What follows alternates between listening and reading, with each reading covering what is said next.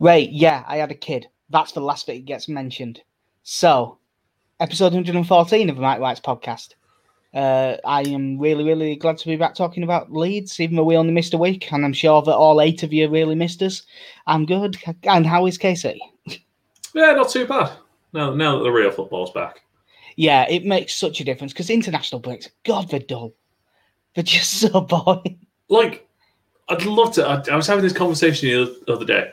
I'd love to know what it's like to support like Brazil from like 98 to 2004 sort of like Spain in the late 2000s like that sort of you know when you just when you support a team that's good but then when they go to a major tournament you know they're going to be good there as well Yeah, well, that's that's the thing. International breaks are boring. International tournaments aren't. I love them.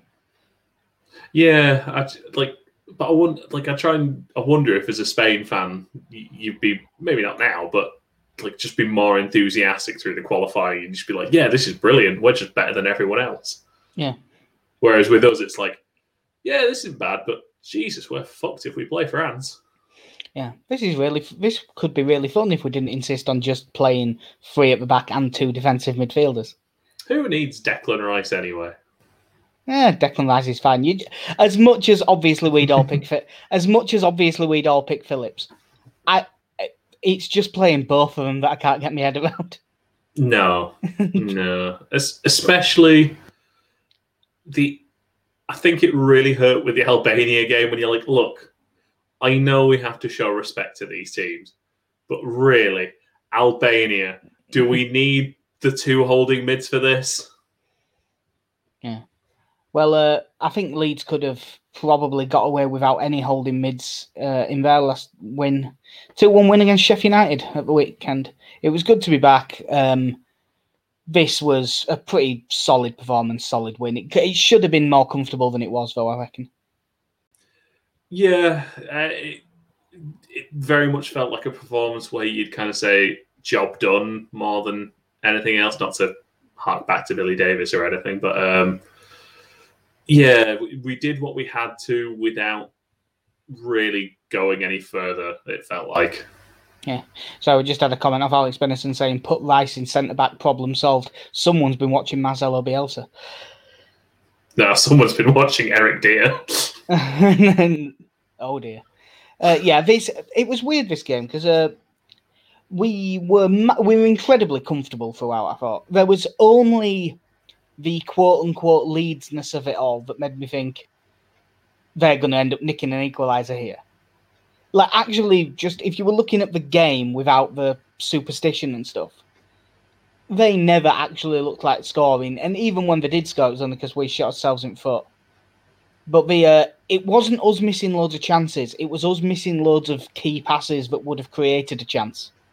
Like we had yeah, four or five breaks that were three on two or four on three that we just got completely wrong.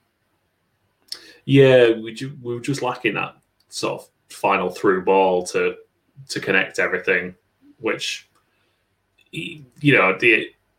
I I think Bam, like obviously Bamford looked very frustrated when he came off. Um, it was about the hour mark, wasn't it? Um, but honestly, he, I don't think he got a right lot of set. I think I think he was probably a little bit off it as well, but he also probably wasn't getting the service that he needed, especially for a game like that. Yeah. Um, we'll go the goals. Uh, obviously, Leeds started pretty well. Uh, got a goal. Uh, it was around about 10 minutes in, probably just longer. Uh, there was some good work from Llorente at, at the back, bringing the ball out well. Played it into Dallas, went for 1 2.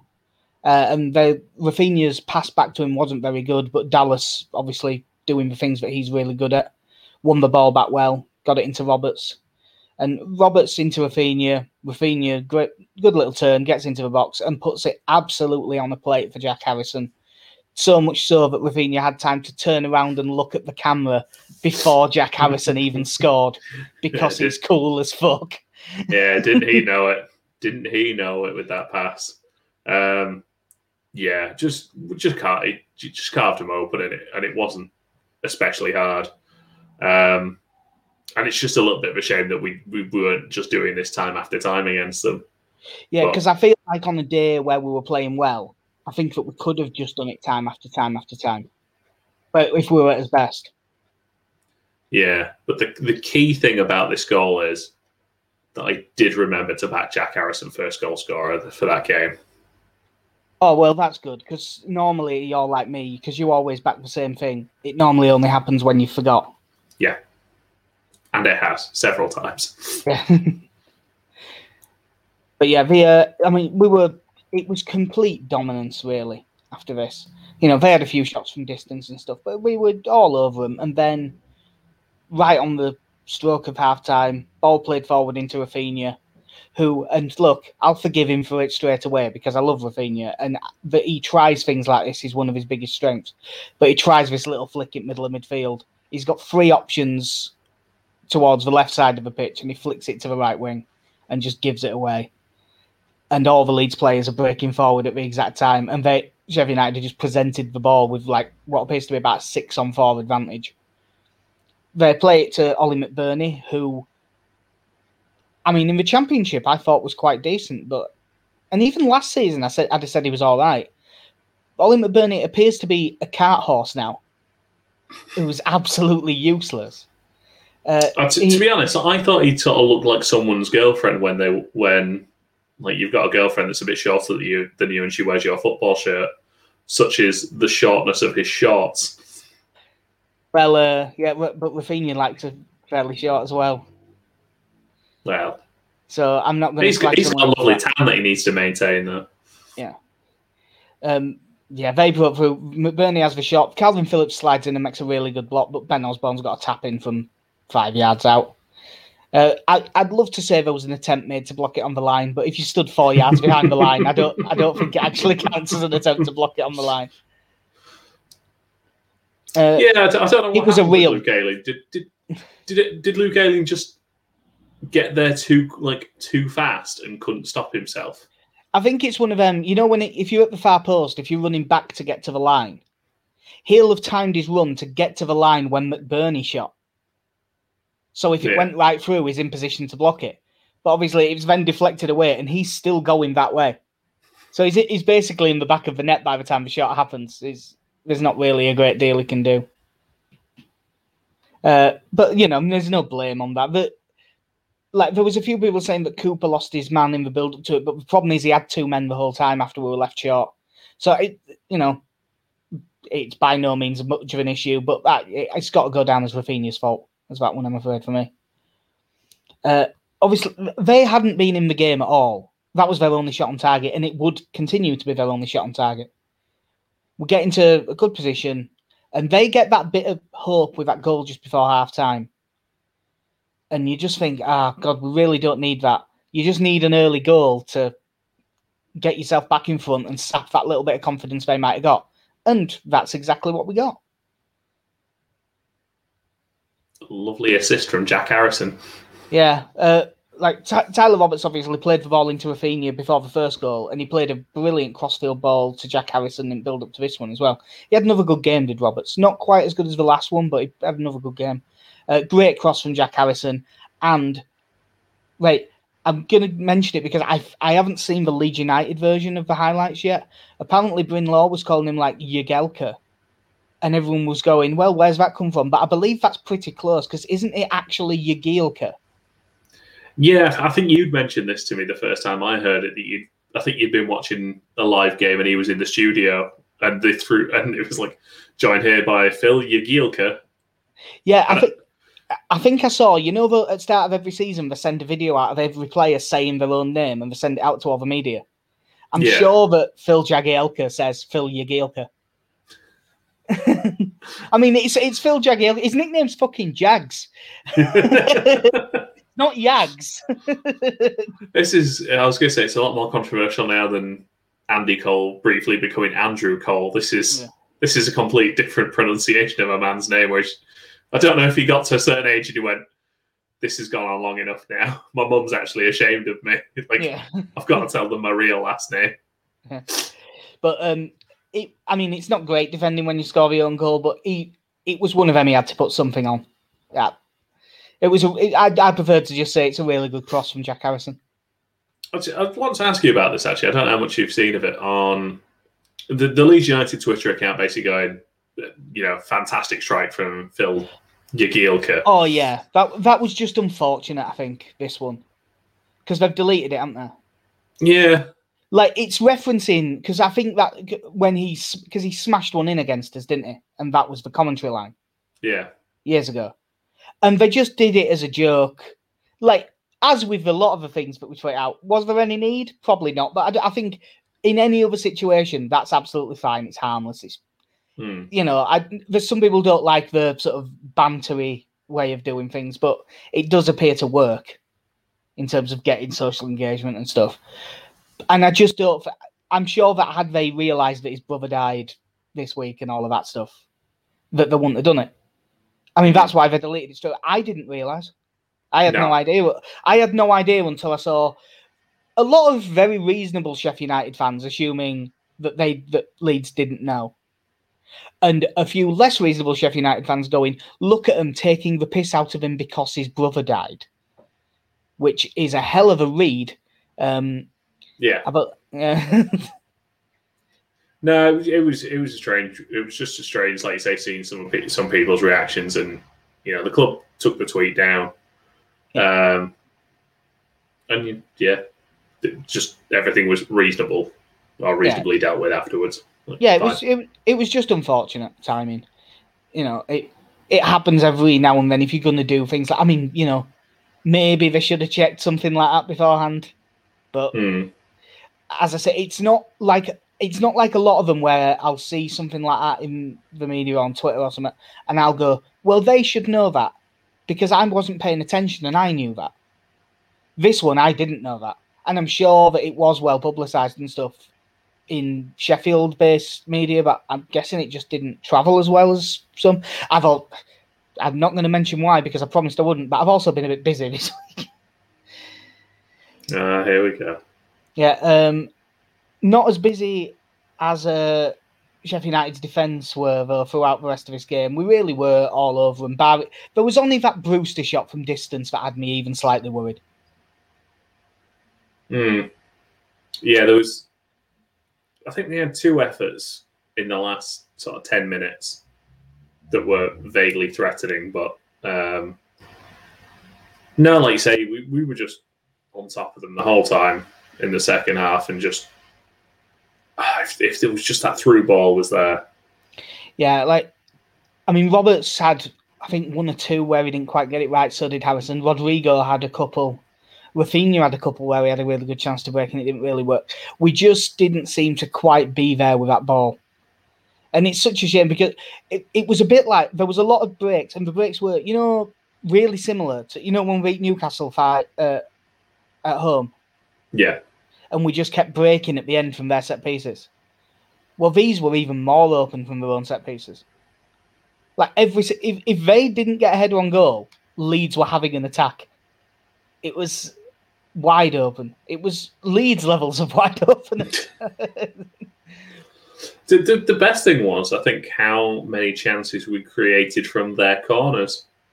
Yeah, which was quite relaxing for a change yeah, it was really odd to see us. I, am not actually sure if we just if, if we defended set pieces better or if it's just that Sheffield United are that shy that even against us they look bad at set pieces.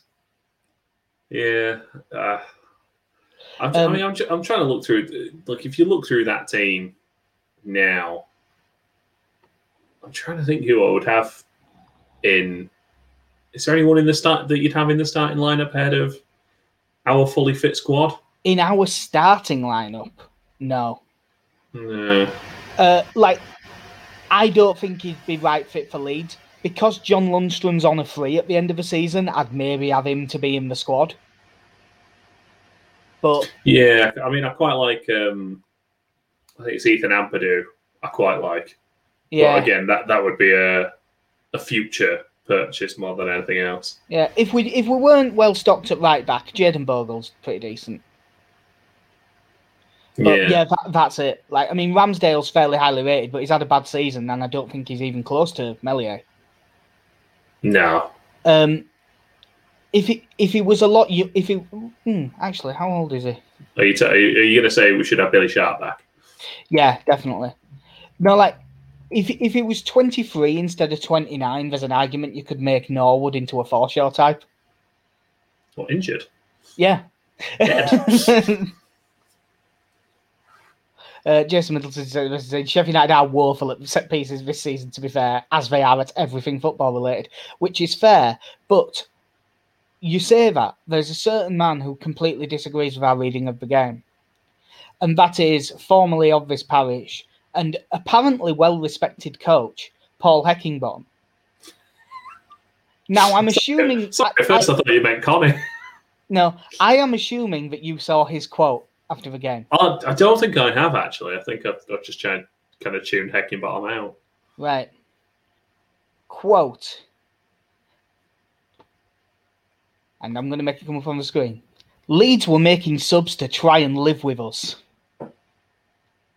What fucking game were you watching? Jesus. I'm Um, not. I'm not going to get into his whip ball, we out ball because we're not going to do it as well as the square ball did. no. Um, Like that is just a spec. Like that is. as even Alastair Campbell than- levels of spin is that. No, I was going to say that's worse than like some of the stuff. You know, when Warnock used to say, "Well, you know, lads have done well today," and we've been terrible. well, this is like that. Just oh, they, they, you know, they were having to make these changes to live with us. No, we we were in first gear and comfortably better than you.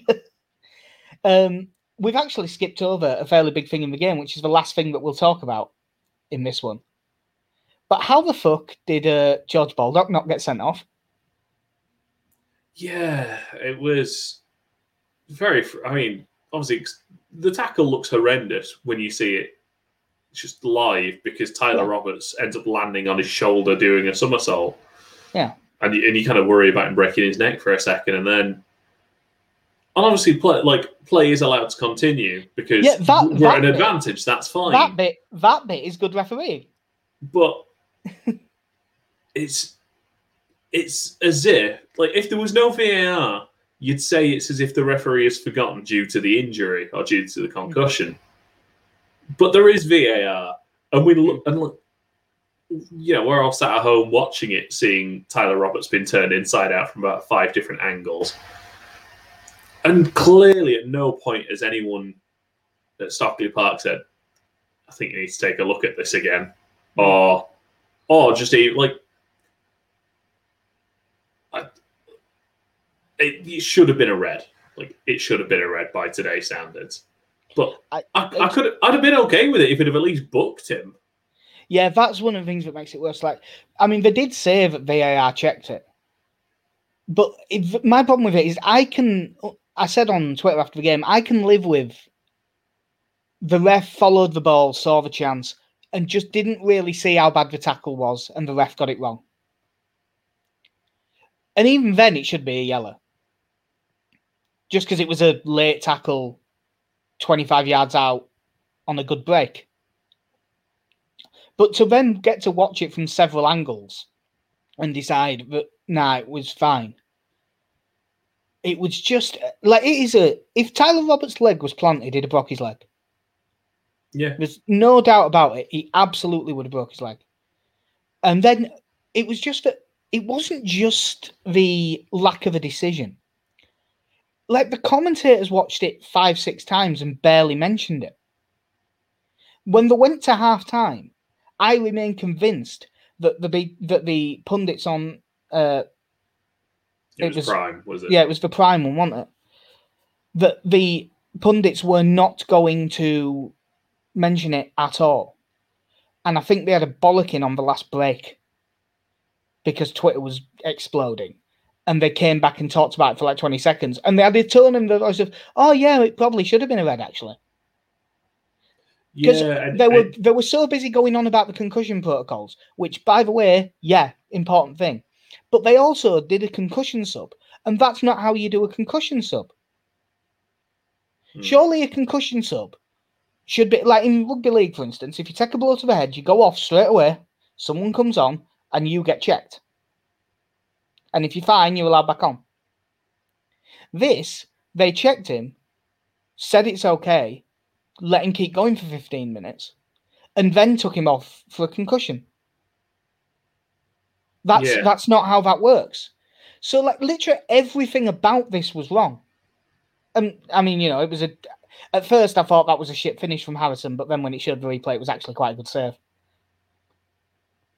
Yeah, um, probably. I mean, should have done better with the finish anyway. But yeah, it was a good save by Ramsdale. But Yeah. yeah, it, it kind of really kind of took the piss with the whole concussion thing, and, and you there go, shit, we, this has just been put in place. Like, come on, it's Yeah. um, you know, you, you've got to question the fact he was allowed back on the pitch at all. Um, because clearly, uh, having come back on for five minutes, if that he, he, he you know just couldn't continue. Mm. Um, so you know, at this point, do we need independent doctors there to to check I- players out? I know that it would be unfeasible to do that at every level just due to costs and stuff. But at the top level, yeah, I absolutely think that they should have someone independent for something for stuff like this. Because at the top level, they can afford it. Uh, Jason Middleton just just about tackle saying uh, Mark Halsey said it was like an orange card, so VAR might have said it's not a red, and that is one of the other issues with VAR. If they said it's not quite enough to overrule and say red, he's not allowed to then give a yellow. Hmm. Like it, it's all or nothing with that, which is also stupid. But I mean, there's no point getting into VAR because, like, it's just ridiculous. Like, did you see the Jude Bellingham goal last night? No, I haven't. I haven't seen any of the Champions Oh. League stuff. Edson takes a shocking touch. Bellingham just nips it off his toe, and Edson boots Bellingham. Bellingham's through on goal, empty net, and the referee blows the whistle before he taps it in. No goal, and VAR, VAR can't check it because the ball wasn't in the net yet. And it's, I mean, it's just a blatant foul on Bellingham, and he gives a foul against Edson. Yeah. Uh, from this game, mate, uh, I'm just going to mute my mic for a sec so I can cough my guts up. Who was your man at match in this one? Um, I think uh, I think in the end, I know Prime went with Stuart Dallas because he was his usual self, being everywhere. Um, being a little bit biased, I'm probably leaning a bit more towards Jack Harrison. Essentially, a goal and assist from that. Thought he played really well, and I think it's one of his better performances in. I won't say in recent weeks. I know we haven't played for two weeks before this, but he, he's one. You know, he's been a bit inconsistent going into this. Um, uh, you know, I'm I'm gonna go Diego Llorente. Actually, I thought he was brilliant. You are still muted as well, Jack. I was going to say I think that I would lean towards Dallas, but I, if you, before you mentioned him at the end, I was going to say the other one that deserves a shout is Diego Llorente because I thought he was really good in this game. He really does seem to have sort of found his legs a bit now. He really fancies himself as a box to box central defender. Well, that that suits me down to the ground because So suits Bielsa as well. He, he Yeah. sure he loves that. No, I'm I'm done with these no nonsense types at the back now. I'm done. No, um, Liam Cooper needs said- to pull out some Cruyff turns in quick. oh Christ. Oh god, that, I don't need to see that. Keep doing what you're doing, Liam. You've been doing Yeah. fine, mate. Just he's actually don't- he's been very he's been very good this season. It's yeah. It's Um, weird that we're now in a situation where we legitimately have four centre backs, and I'm happy with all of them, and that's not even including Berardi or Yeah, Cresswell I- or anyone.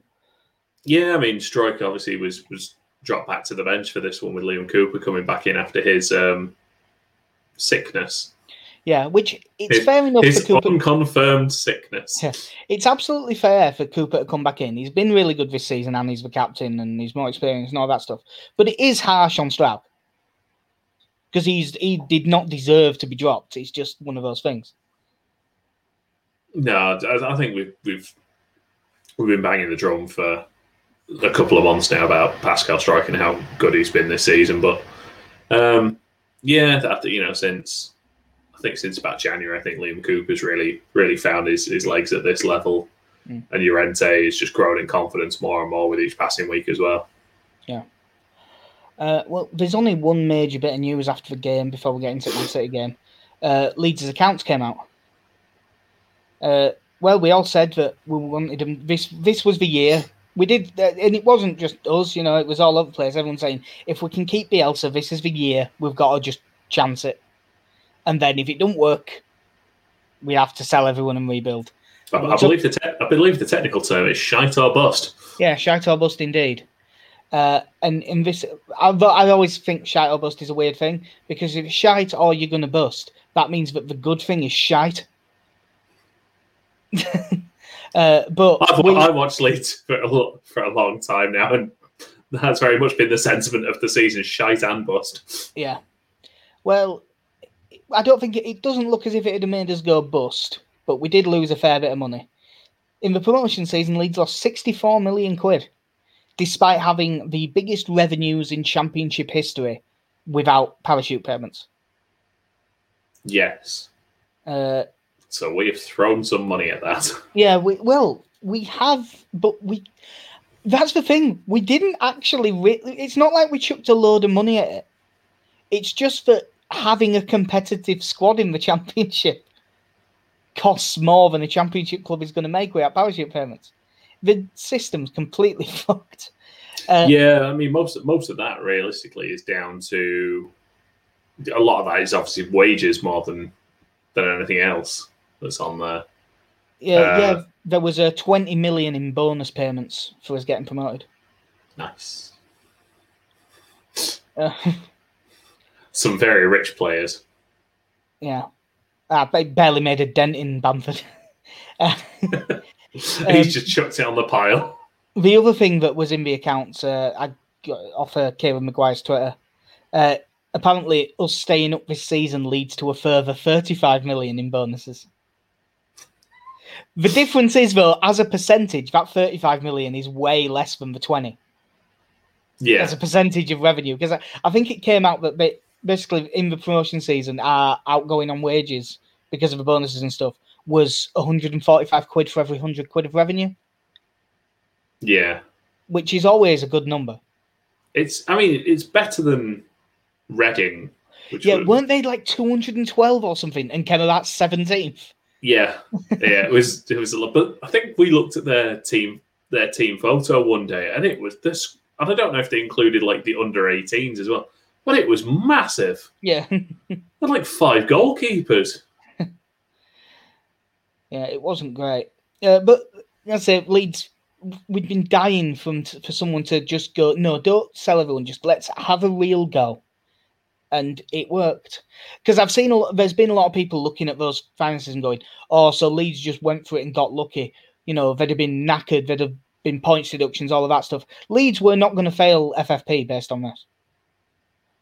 Like, you know, you take out the bonus things. There was a lot of leeway given for COVID because obviously we lost money on that and things Mm. like that. Now, if we wouldn't have gone up, we would have been screwed in football terms because we'd have lost Bielsa, we'd have lost Kalvin Phillips.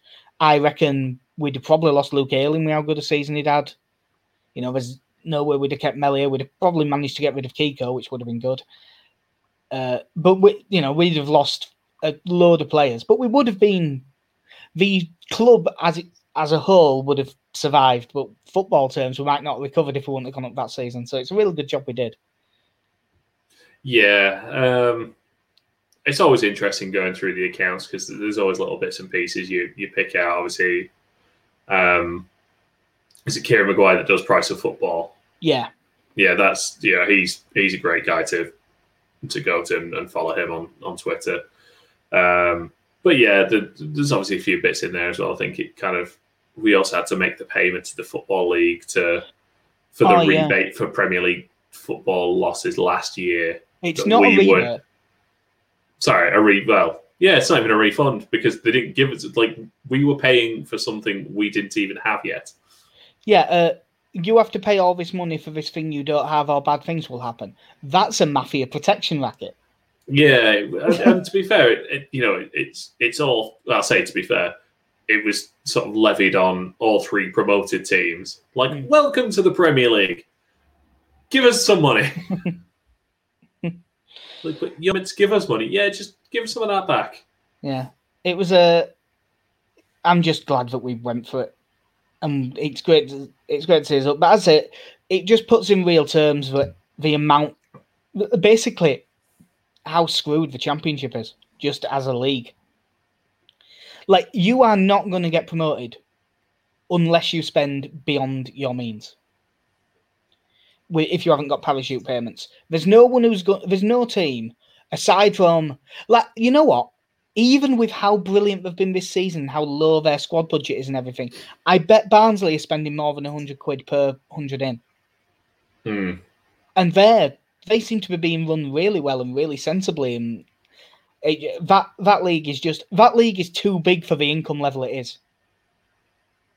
Like what? Yeah, you know, you're getting like a couple of million a year in TV revenue, and it needs to be getting twenty or thirty to work. I mean, just just looking through through the transfers, and I, and you kind of have to say transfers loosely because for the first team, there was only really Helder Costa, who Yeah. who was who was going to be a permanent sign. I oh, know he was on loan. Yeah, but So- like it so- was agreed as sort of five, 15 million, 3 million a year for five years. Yeah. Um, so Helder Costa would have probably cost us. I mean, between him, Jack Harris and Ben White, uh, Eddie Nketiah, and, and Jean Kevin Augustin, there's there's probably a few million in there in sort of loan fees and things like that. But there's no direct outlays on players there th- th- for that season that's going to go above you know, for, we're not signing anyone for, for even reasonable prices at like three, four million or anything like that. It's all, it's all just going to be based in loan fees. So, you know, when Yeah. you look back now, that's keeping costs as low as you can whilst supplementing your squad. Yeah, and that leads to losing 60 odd million. Yeah, So if you do it even more going for it, you're losing 80 or 90 if you get promoted. Yeah. I Should think have, uh, the- we should have had the stadium valued. That's that's a great way to do it. Well, I think you could move it brick by brick to Derby, and the costs involved would still you'd still make thirty or forty million. Although he's sold he's sold them, hasn't he? Yes. Uh, they they've gone, and Ipswich have been sold as well. So I don't know what Derby are going to do now because they're still in the hole that they're in, just with new owners, and now they don't have the guy who's really good at finding loopholes anymore. So I can only assume it's going to get worse. Fingers crossed. uh, speaking of things that can go worse, uh, Leeds are away at Man City on Saturday. oh God. Uh, Leeds at Elland Road drew 1 1 with Man City in what is one of the best games of football I've ever watched in my entire life because both teams just completely went for it and it was brilliant. There was a giant hole in the middle of midfield with no one stood in it from either team. It was mental. Uh, Just every every ninety seconds, there was just a team breaking through the middle of the park, yeah, and four was- defenders stood going, "Oh, for Christ's sake!" yeah, if, if all your chances are on the counter attack, you don't expect all the other team's chances to also be on the counter attack, but that is the way it worked. Um, oh, PSG have just gone 1 0 up in Bayern and Mbappe after two and a half minutes.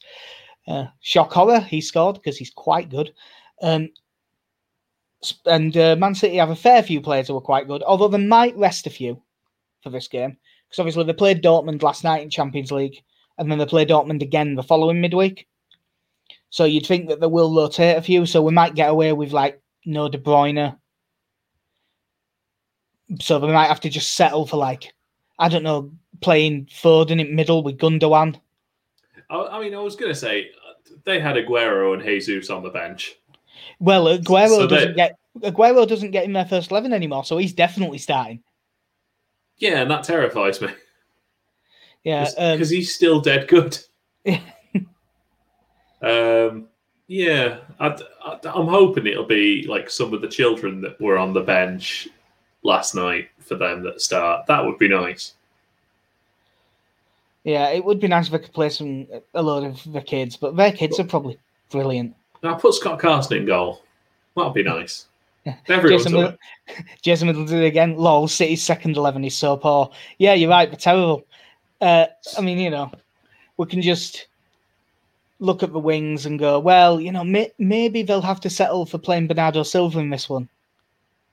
Well, I think this squad, this Man City squad, is also set to become the first ever billion pound squad in terms of cost to assemble it. Yeah, Um, I think that they're not far off that at this point. So, um, yeah, it's had a couple of quid behind it to to boost it from the Mark Hughes days. Yeah.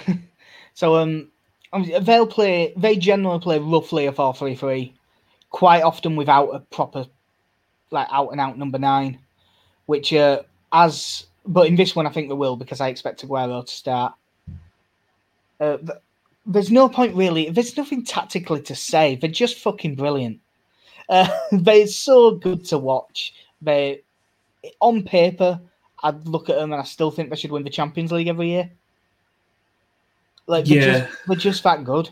Well, I think that's what we've been doing with the predictions. Uh, certainly, I have for the last few years. I think my argument has been look at that team. It's Yeah. got to win it at some point. Yeah, I think I predicted it as well because I said I'm just going to pick them to win the Champions League every year until they do. Uh, like maybe I'm just trying to think like what we could potentially get at. Like Fernandinho hasn't been playing as much because Rodri does, so he'll probably come in and he's not got the legs he used to, but he's still got quite a lot of legs and he's still one of the best defensive midfielders going. He just happens to be 35 now. Yeah, I, I mean, Nathan Ake was on the bench. He- Oh yeah, that's true. Like I mean, they like Dias and Stones might not play, might rest them. So you know what they're going to do: play Nathan Ake and Aymeric Laporte. two international central defenders. I mean, they're both they're both left-footed, so I think that one of Stones or Dias will play alongside Ake or Laporte. But you know, they're both really good.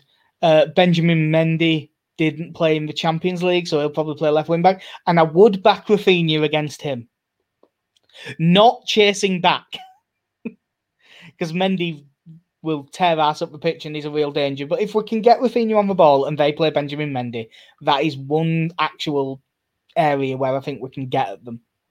What's their their right hand side likely to be? Riyad, Riyad, would that be Uh, Mahrez on the right? Um, Mahrez, it'll be one of Mahrez or Bernardo Silva, I would think. And they're going to be up Unless, against Alioski. unless, unless Bernardo Silva moves into the middle because De Bruyne isn't playing, and then it might also be Foden. So any of those three are likely to be up against Alioski. Yeah. Um. Yeah, I don't think that's going to go well. And no Jack Harrison. No Jack Harrison, and that is that is an interesting thing to think about because I do keep forgetting that actually because he is our player at this point. Basically, he's been here for three years. It's like common only- law. We've just had him long enough at this Yeah. point to, to claim ownership. Yeah, so I just keep uh, forgetting about that. So who do you reckon comes in? I I think it'll be a straight swap and Helder Costa comes in. I can't I don't see him reshuffling because I think he's pretty settled on Dallas at centre mid for the time being. Yeah. Um Yeah, because at Elland Road, it was Dallas left back, Alioski left wing, wasn't it? yes. That's one of the few times we actually see Alioski in midfield in sort of recent times. Yeah, I actually think we've seen him centre mid for longer than we have at, in more games than we have at left wing because I think he's played like two lots of ten minutes in middle of midfield. The, the the only other thing I could think would be is if he chooses to bring Klich back in and play him and Roberts and move Dallas to left back again. But Yeah, and then pit and then pitch Alioski. Yeah, that would be that would be interesting. But I agree. I think it will just be Helder Costa. I would love to just say fuck it and play Crysencio Summerville. It's never going to happen, and nor should it really. But I'd love that to happen. baptism of fire. Go on, lad. Off you go. You've been turning everyone in training inside out. There's Man City. Have at it. Yeah, yeah. uh, Jason Middleton's right. Just saying they should just let us play Jack Harrison. That's not fair. Yeah, you're right. They should. Arsene Wenger let us play Jermaine Pennant. That's because he knew how shit we were. and, how, and, and how not great Jermaine Pennant was. I mean, Jermaine Pennant, like, I was going to say shit, but then he got much better and went to Liverpool and actually improved quite a lot. I well, obviously, I was a kid, so I'm never entirely sure how shit Jermaine Pennant was. I always liked him because he was like the ray of hope on the wing because he was a bit quick. Yeah. It's like, look at him though; he's faster than everyone else at least. I don't know if his crossing was any good, but um, yeah. I mean, I suppose Wenger had the last laugh in that one when Eddie Gray decided. Oh, Eddie Gray decided to have his defend with the the high line against Thierry Henry. Yeah, set on the halfway line with Stephen Caldwell. I think Lucas Radebe was centre mid that day as well. Yeah. Um, other than Costa for Harrison, which is enforced, unless there's any injuries, can you see any other changes? No, like I said, he he, he seems, you know, Klich been available for the last couple of games, but he seems pretty set on on Roberts and, and Dallas as a centre mid. Seems fairly happy with how that's going, so I can't see that changing. Mm. Um, no, I, I don't even see Rodrigo starting this one. Now that was one of his more effective uh, games, wasn't it? As well when he came off the bench against him at home. Uh, it would uh, like again he won't do it, and I don't think he's anywhere near disciplined with the pressing. But there's part of me wants to go just play Rodrigo wide. Let's see if it'll work because we're gonna look. We I know that we got the point, Elland Road, but we're gonna lose this anyway in all likelihood. So it makes me just think, ah, fuck it, go for it. Like if if we this game could be nine two because they're so good going forward that you never know what's going to happen. And if we're going to properly go for it, it only takes a few misplaced passes and you're in real trouble. So I'm sort of trying to make my peace early and just say, look, this could go really badly. And if we get hammered in this game, I am absolutely fine with that. Yeah, I mean that's that City team when we played them at the start of the season, they they were struggling to kill games off at that point. They were still struggling yeah. for goals. And well, now... this was this was Man City who were in like 13th, weren't it? Yeah, Sterling was was playing as a striker at this point. I think. I can't actually. I think that they switched, which is why I'm confused. I think both Sterling and Mahrez played as the nine against us at times. Yeah, but but now you've got the City team where there's not one out and out goal scorer, but there is lots of players with quite a few goals. Yeah. And uh, when when you, when you, just brilliant when your central midfield is your biggest goal scoring threat constantly at the moment, it's uh, it's alarming when you look at the the people he's breaking past to get those goals. Uh, yeah, Gundogan's, um, Gundogan's, goal scoring sixteen, form. haven't they? His goal scoring form this season is, is ridiculous. Like I've always really rated Gundogan. I've always thought he was a great player, but I'd, I'd never thought he'd get this many goals. Yeah, and I suppose with the players around him, you never thought he'd have to. That's also true. You didn't. I, I didn't expect that, but uh, you know, with the rate of improvement, by the end of next season, Stuart Dallas is basically going to be Ilkay Gundogan. yeah. Um, yeah. So hopefully he gets himself 16 to 18 goals next season. Then that'd be quite nice. Yeah, that'd be useful. As yeah. he keeps Rodrigo de Paul out of the team. Um, well, I don't think that there is anything else that we need to get into ahead of the game. Uh, I'm I'm looking forward to this game. That's it.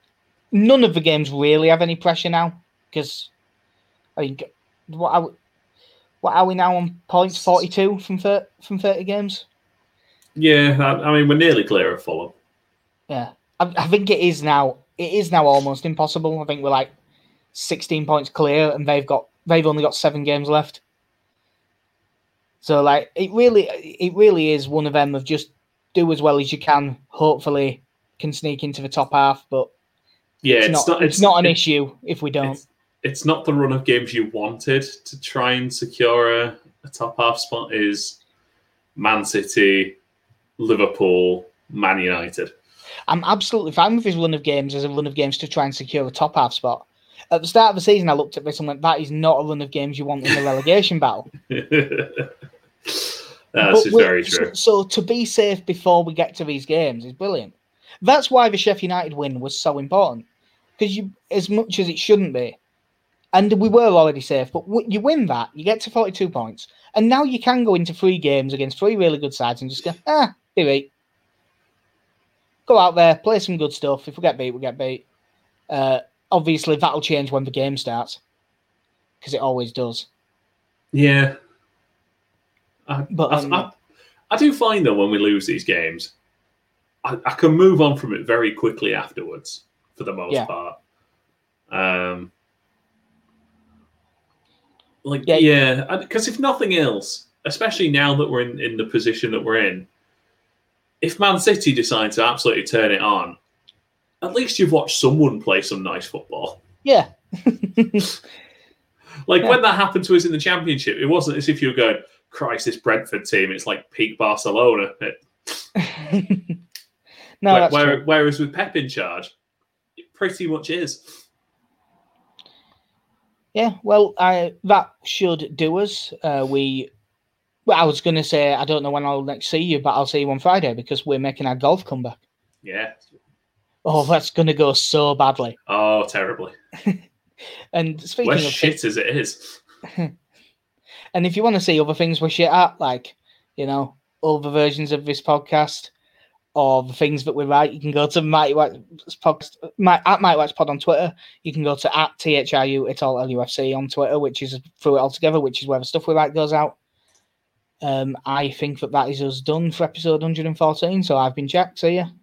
I've been Casey. Have a good one.